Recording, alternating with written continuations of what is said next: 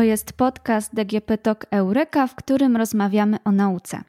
Karolina Pondelsycz, Fundacja Marsz dla Nauki. Zapraszam. Gościem podcastu jest dr Andrzej Ćwiek z Wydziału Archeologii Uniwersytetu imienia Adama Mickiewicza w Poznaniu. Dzień dobry. Dzień dobry pani. Pana specjalnością naukową jest archeologia starożytnego Egiptu i jest to bardzo rozległa dziedzina, dlatego dzisiaj skupimy się tylko na jej fragmencie i chciałam porozmawiać o budowlach, które są chyba takie najbardziej kojarzone z tamtym okresem, czyli właśnie o piramidach. I gdybyśmy chcieli zobaczyć e, piramidy, to do jakiego rejonu najlepiej się udać? No, według niektórych y, piramidy są nawet na Marsie, tak? A y, y, wracając na Ziemię, że tak powiem, mamy budowle, które są określane jako piramidy w różnych miejscach świata, od Chin poczynając, a na Meksyku skończywszy, i nawet monumentalne różne grobowce w innych miejscach Y, nawet w Polsce, tak, bywają określane jako piramidy, na przykład piramidy kujawskie, tak, megalityczne grobowce mm, y, y, w, w, na Kujawach nasze. Ale oczywiście samo pojęcie i te klasyczne, oryginalne piramidy to jest Egipt. I y, mówiąc krótko, do jakiego rejonu powinniśmy się udać? No do Egiptu i to do Egiptu y, y, tego kawałka położonego na południe od Kairu, który my mm, nazywamy w naszym egiptologicznym żargonie nekropolą memficką, bo to było cmentarzysko Memphis mm, starożytnej stolicy Egiptu i od miejscowości Abu Roasz na północy tuż na zachód od Kairu, do miejscowości Liszt na południu mieszczą się, tam się znajdują y, ogromne, ogromne cmentarzyska, na których oprócz y, tysięcy grobowców mm, ludzi niekrólewskiego pochodzenia stoją również królewskie kompleksy grobowe z piramidami, a do tego jeszcze pewnie by trzeba doliczyć takie miejscowości jak Mejdum, jeszcze dalej na południe i dwie, dwa stanowiska nad kanałem łączącym Nil z oazą Fayum, Lahun i Hawara, gdzie znajdują się piramidy z czasów średniego państwa. Więc to jest to miejsce, gdzie Y, naj, najwięcej piramid, bo to oczywiście nie wyczerpuje całego katalogu nawet y, y, piramid na terenie Egiptu się znajdujących, ale tam 90% i te wszystkie najciekawsze z piramidą Cheopsa na czele możemy obejrzeć. Wspomniał Pan, że piramidy były grobowcami. Czy to była właśnie ta główna funkcja piramid, czy też pełniły jakieś inne funkcje? Tak, były grobowcami, ale to pojęcie grobowiec należy rozumieć zupełnie inaczej niż, y, niż w dzisiejszych czasach i w naszym kręgu y, kulturowym.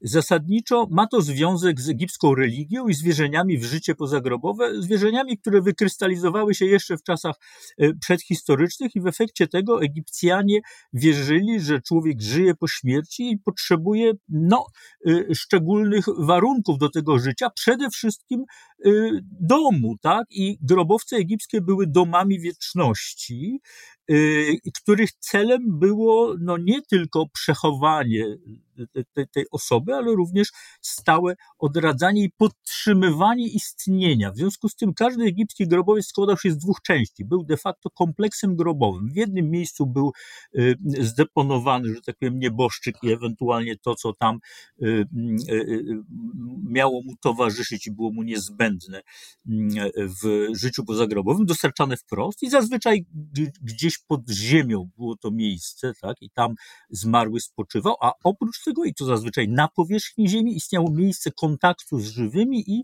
tego, co nazywamy y, y, sprawowaniem kultu, tak, kultem zmarłych, czyli dostarczaniem im y, no przede wszystkim pożywienia, tak, żeby to ich życie pośmiertne podtrzymać. I zasadniczo piramidy, czy też raczej zespoły piramid, kompleksy piramid, były tylko monumentalną wersją tej, tego egipskiego mm, zespołu grobowego, czy podwójnego grobowca, powiedzmy. Tyle, że dotyczyło to królów, dotyczyło to władców, y, no, y, osób osób szczególnych. Natomiast, natomiast tak, to była, to była funkcja grobowa, tylko tak jak mówię, w kręgu naszym, zwłaszcza y, y, religii chrześcijańskiej naszej cywilizacji zachodniej, my pod pojęciem grobowiec rozumiemy troszkę co innego, co y, no, wpływa bardzo na popularne spojrzenie na starożytne egipskie piramidy, tak? w duchu, że no przecież po co oni tak z takim wysiłkiem mieliby robić coś, prawda, tylko po to, żeby został pomnik tam upamiętniający coś. To, to, to, to nie tak. To miała być funkcjonująca y, struktura, funkcjonująca instytucja, można nawet powiedzieć tak. I ta, ta, y, to nastawienie Egipcjan na budowę grobowców i piramid było z ich perspektywy super racjonalne. Jeżeli taki władca mm, miał być pochowany właśnie w piramidzie, to czy on sam zlecał budowę tej piramidy jeszcze za życia, czy ktoś inny tym zarządzał? On sam zlecał i to była pierwsza decyzja w y, y, jego y, faraońskim życiu, czy panowaniu raczej, tak? I, I budowa grobowca zaczynała się zaraz po wstąpieniu władcy na tron i trwała do jego śmierci, a właściwie chwilkę dłużej, bo jego następca miał obowiązek no, wykończyć jakoś tak i pocho- no, w stopniu umożliwiającym pochowanie swojego poprzednika.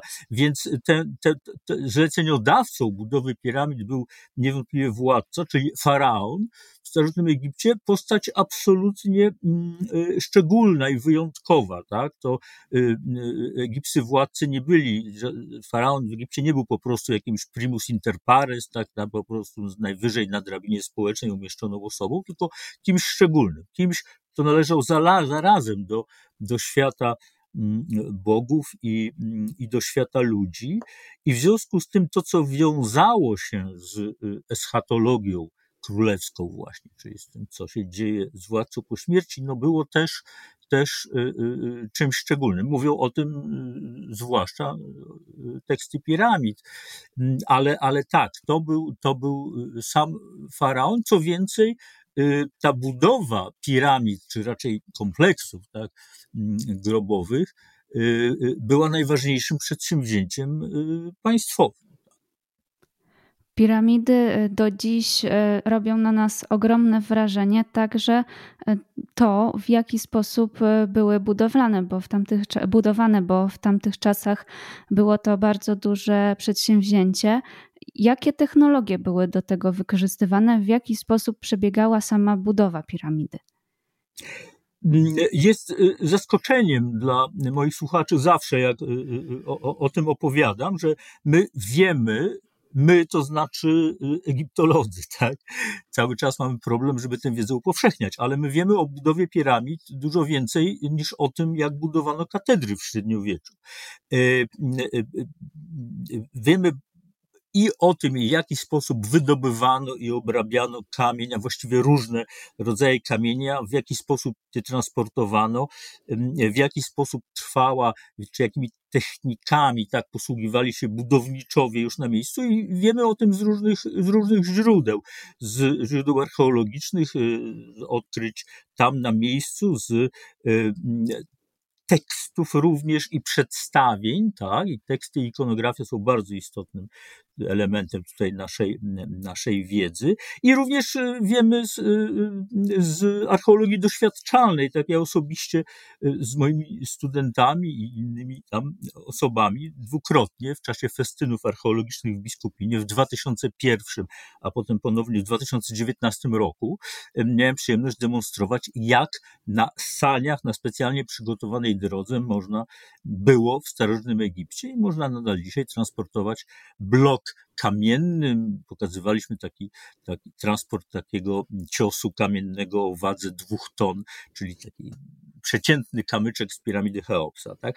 E, e, e, te, te rekonstrukcje czy, czy, czy analizy śladów dotyczą najróżniejszych, najróżniejszych rzeczy. Wiemy na przykład, w jaki sposób było możliwe obrabianie twardych kamieni, takich jak granit, na przykład, który ma około 7 w 10-stopniowej skali Mohsa, tak? I który, którego w zasadzie nie, da się obrabiać nawet przy pomocy stalowych narzędzi. Egipcjanie w czasach Starego Państwa, kiedy chowali króla Cheopsa, czy Hufu, jak brzmiało jego egipskie imię, no, znali tylko miedź z metali. W jaki sposób mogli przecinać granitowe bloki albo drążyć sarkofag, który przypomina taką wielką kamienną wannę. Tak? Otóż używając miedzianych narzędzi, pił, czy też y, y, wierteł tak, y, rurowych, ale używając piasku kwarcowego, twardego bardzo, jako ścierniwa.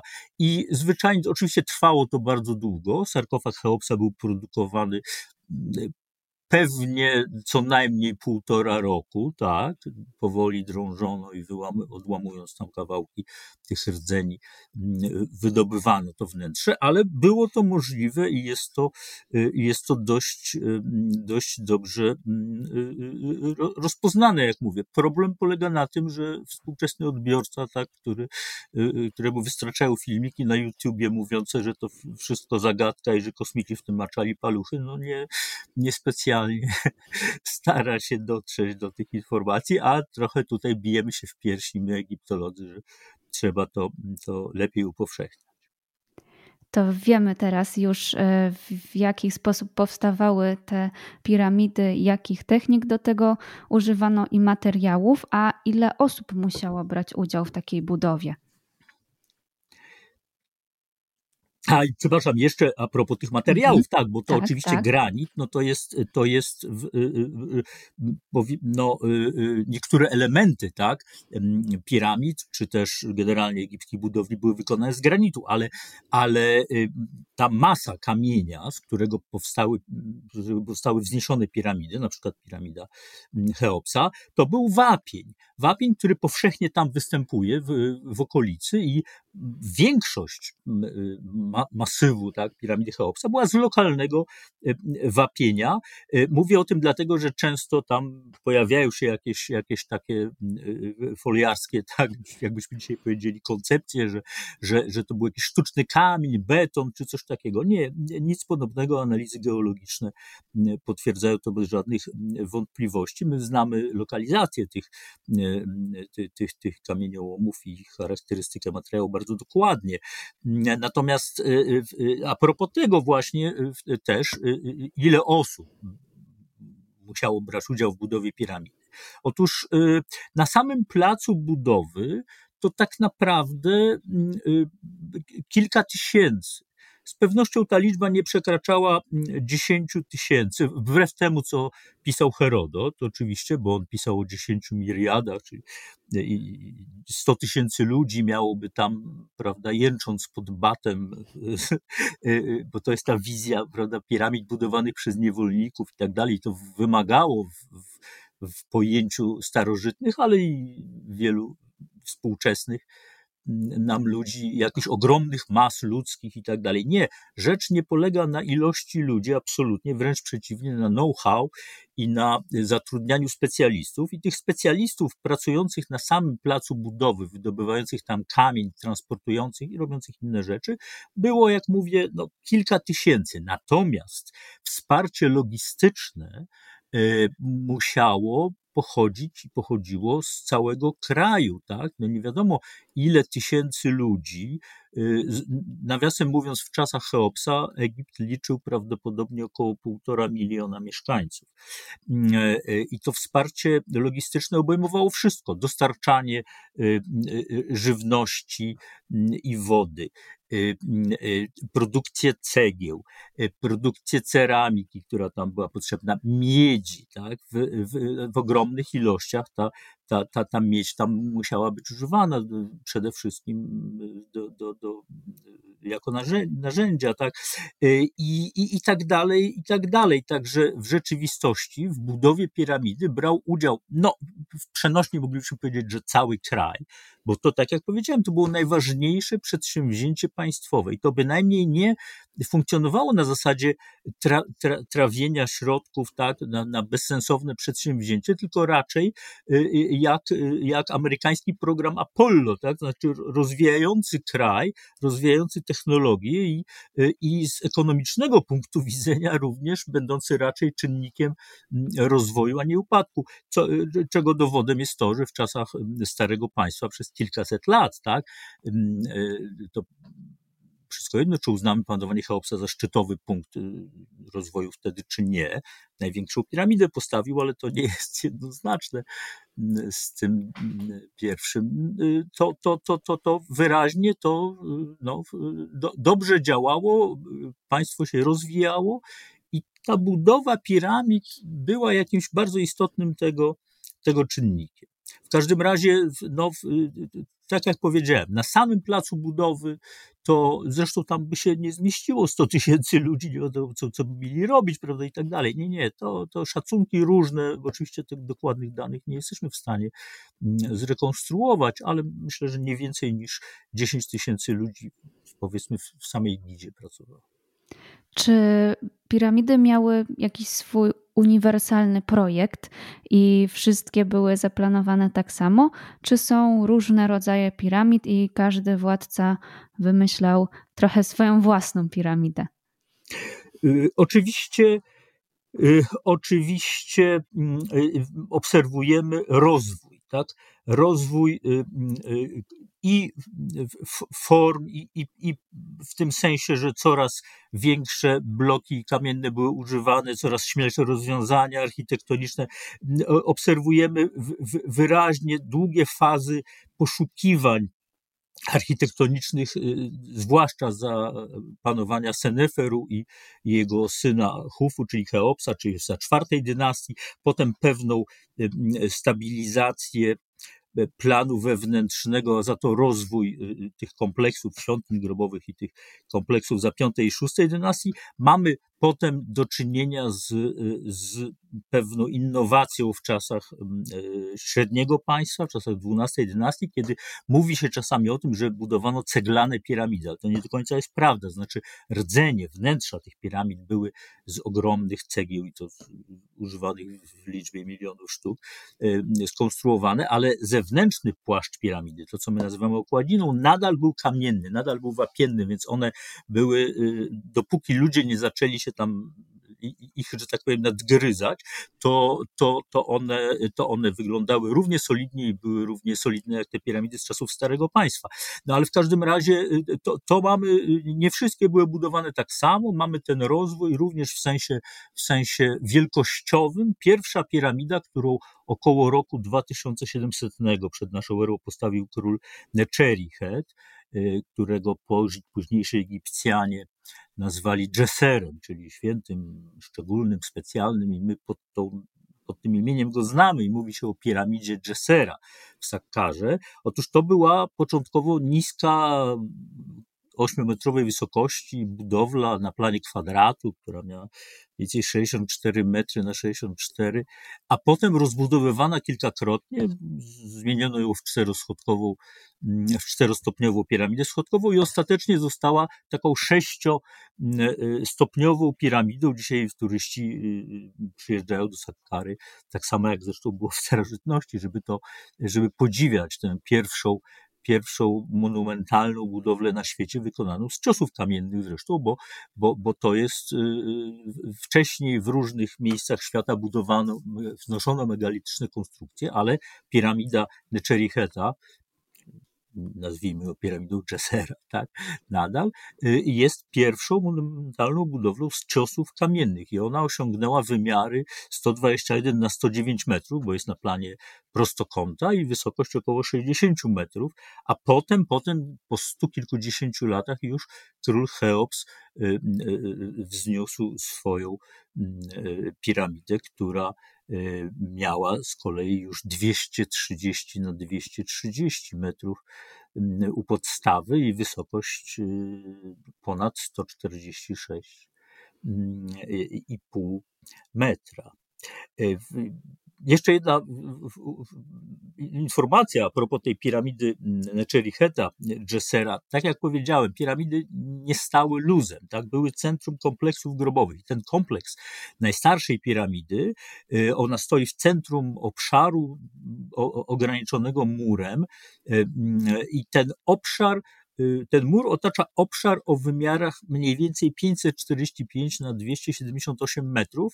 Brzmi to tak sobie wyrażone w metrach, ale ten obszar to jest dokładnie 1000 na 500 łokci egipskich. Łokci, y, które wynosiły 52,5 centymetra mniej więcej, według których Egipcjanie budowali oczywiście, a nie według metrów. A czy ten sam kształt y, trójkątny piramidy wynikał z, bardziej z technologii budowy, która była wtedy stosowana, czy może z jakichś wierzeń tamtego okresu? Y, no tak, znaczy on jest trójkątny w przekroju, tak powiedzmy. Tak, nie? tak, tak, tak dokładnie. Patrzy, to jest ostrosłup, tak? E, e, e, oczywiście, oczywiście, w największej mierze, w największej mierze zwierzę.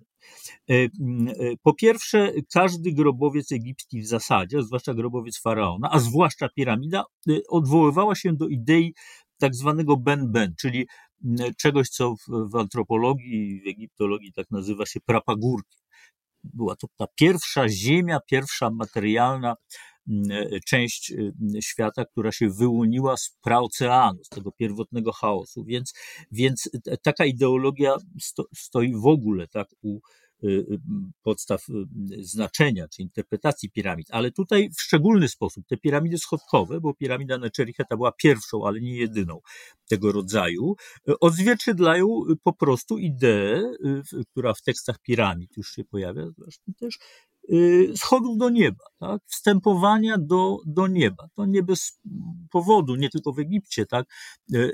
Bogowie zamieszkiwali w niebie i tam, jeżeli ktoś, a faraon no, był jednym, jednym z nich de facto, chciał się z nimi połączyć, przede wszystkim z, ze słonecznym Bogiem, który zazwyczaj pod imieniem Ra w Egipcie występował, bo faraon, przypomnijmy, był dzieckiem Boga Słońca, synem, a w przypadku kilku osób w dziejach Egiptu mógł być córką, tak jak zaprzyjaźniona z polskimi archeologami królowa Hatshepsut, której świątynie w Deir el-Bahari od kilkudziesięciu lat badały mm, polskie misje archeologiczne.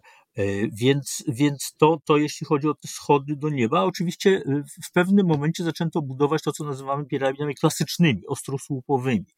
E, I, i one, i one od, od, odpowiadają jakby idei no, też wstępowania do nieba, tylko po promieniach słonecznych. Można powiedzieć, że te ostrosłupowe piramidy mm, mają takie właśnie solarne znaczenie, że y, y, są jakby promieniami słońca zaklętymi w kamieniu. Wiemy już bardzo dużo na temat zewnętrznego wyglądu piramid, z czego były budowane, jak wyglądały, w jaki sposób były budowane, to może teraz przejdźmy do środka piramidy i co mogliśmy tam znaleźć, oprócz oczywiście zmarłego władcy? Nie skarby Tutanhamona wbrew e, pozorom, to pewne. Tak? Wielu e, e, ludzi spodziewałoby się, że skoro grobowiec nieduży i mało znanego tak, w gruncie rzeczy władcy zawierał tak ogromne, tak ogromną liczbę kosztownych przedmiotów, tak, ze skarby wszystkie w Dolinie Królów odkryte przez Howarda Cartera 100 lat temu one wpływają jakoś na wyobraźnię mm, i, i, i, wszyscy by się spodziewali, że w takiej piramidzie Hufu czy, czy innych piramidach z czasów Starego Państwa władcy spoczywali otoczeni jeszcze większymi bogactwami. Tymczasem nic podobnego. Y, wiemy, że po pierwsze tam nie było miejsca nawet specjalnie na, na, na, na takie, na takie mm, rzeczy przewidzianego, ale istotne było co innego. Mianowicie Egipcjanie w pewnym momencie uświadomili sobie, w pewnym momencie, zanim zaczęli budować piramidy, a właściwie e, w czasach tych pierwszych piramid schodkowych, że e, ile by takich rzeczy potrzebnych władcy w życiu pozagrobowym nie umieścili w jego grobowcu, w magazynach. Mamy w tym wczesnym okresie dziejów Egiptu grobowce, które mają ogromną liczbę pomieszczeń magazynowych. I jeszcze te najstarsze piramidy schodkowe tak mają. A potem nagle to się kończy, bo Egipcjanie zorientowali się, że ile by tego tam nie zapakować pod ziemią czy w budowlach, to, to w którymś momencie to się skończy, tak? To wino z tych kilkuset dzbanów zostanie wypite i co wtedy? I wymyślili rzecz absolutnie genialną, która ma związek z ich, y, y, ma związek z, z, z pismem, z tym w jaki sposób hieroglify i, i cała ikonografia y, powiązana z, z, tym funkcjonowały, mianowicie, że można tego wszystkiego dostarczać w sposób magiczny poprzez przedstawienia, poprzez teksty, poprzez właśnie magiczne zapewnianie, że pewne rzeczy przedstawione gdzieś albo opisane będą się materializować, materializować w nieskończoność. W związku z tym nie było potrzeby, żeby wewnątrz piramid tam umieszczać cokolwiek oprócz osobistego, że tak powiem, ekwipunku. I o tym, co był, co się znajdowało w piramidach, wiemy z, z badań, z wykopalisk. Mm, e, e, niezwykle charakterystyczne jest na przykład to, co znaleziono w piramidzie Pepiego I w Sakkarzy, przebadane dokładnie przez misję francuską. Mianowicie okazało się, że, że e, po rabunkach, bo dodajmy do tego, że piramidy były, tak podlegały ciągłym rabunkom, zwłaszcza w wiekach średnich, i, I mało co z tych rzeczy tam oryginalnych się zachowało.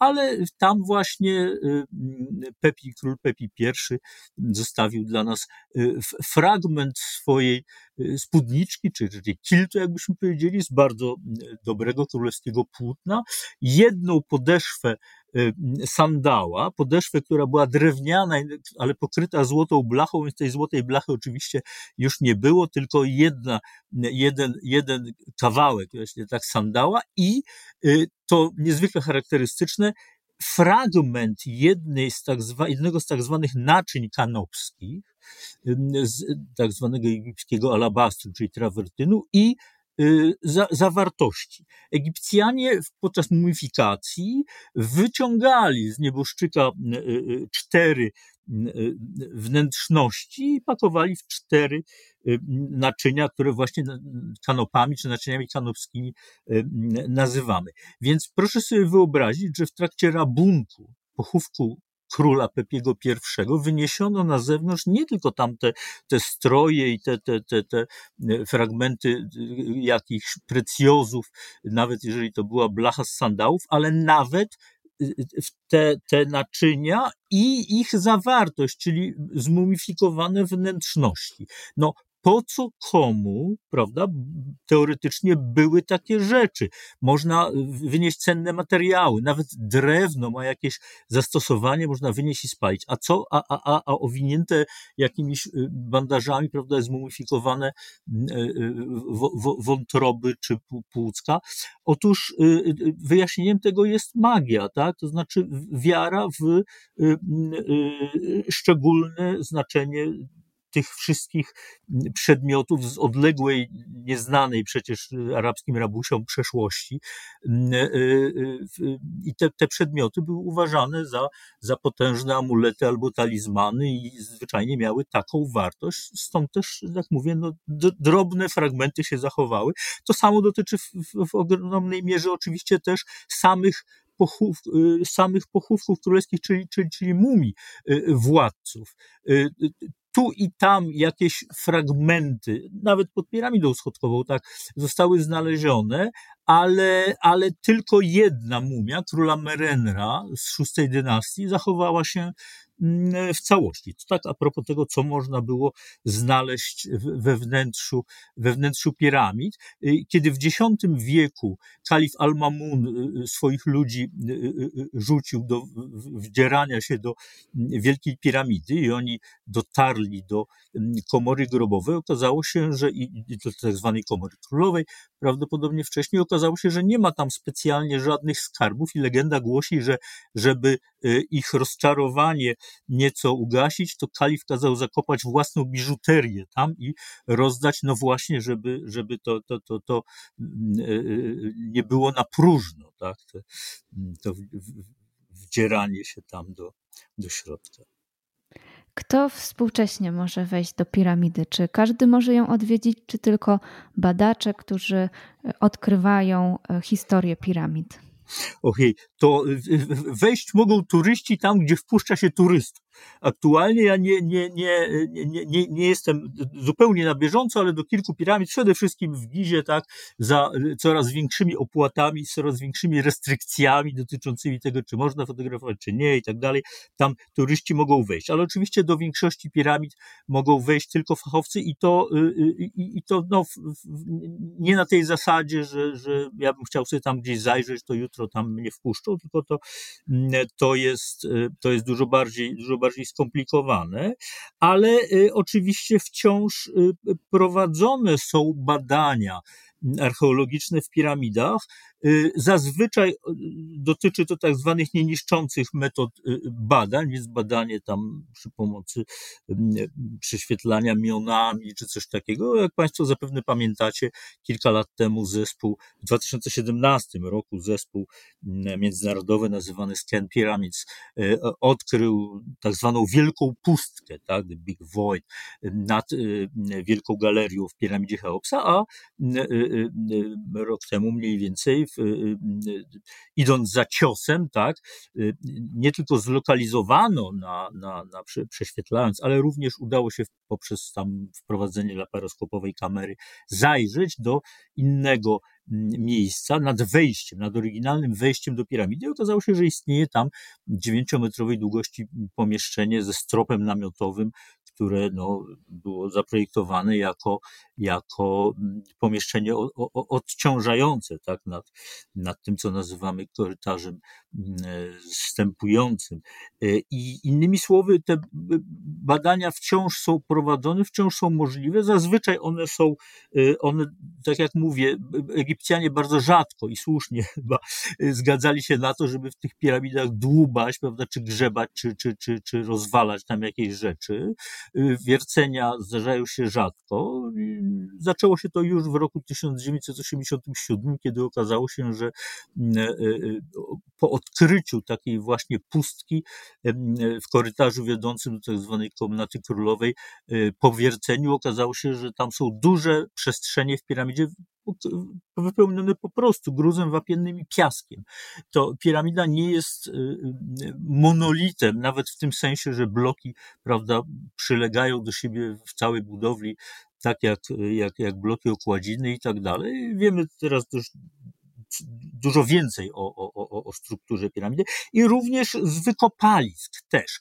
Y, zupełnie nową sprawą z ostatnich miesięcy, można powiedzieć, jest, są wykopaliska prowadzone w wydawałoby się najlepiej poznanym kompleksie grobowym e, mm, e, króla Sahura z V dynastii w miejscowości Abu Sir, prowadzony przez mojego kolegę e, Mohameda Ismaila Haleda, który mm, jest no, wykształconym w Pradze, tak, Egipcjaninem, obecnie na Uniwersytecie w Würzburgu. Otóż on badając piramidę samą, już nie tylko kompleks, bo tam nadal mnóstwo mm, elementów dekoracji, dekoracji alei procesyjnej i tak dalej, to już wcześniej odkrywał, ale teraz zupełnie, zupełnie nową rzecz y, ujawnił dotyczącą wnętrza piramidy. Otóż wbrew temu, co od 150 lat, bo po raz pierwszy tam mm, działał John Perring w 1836 roku, otóż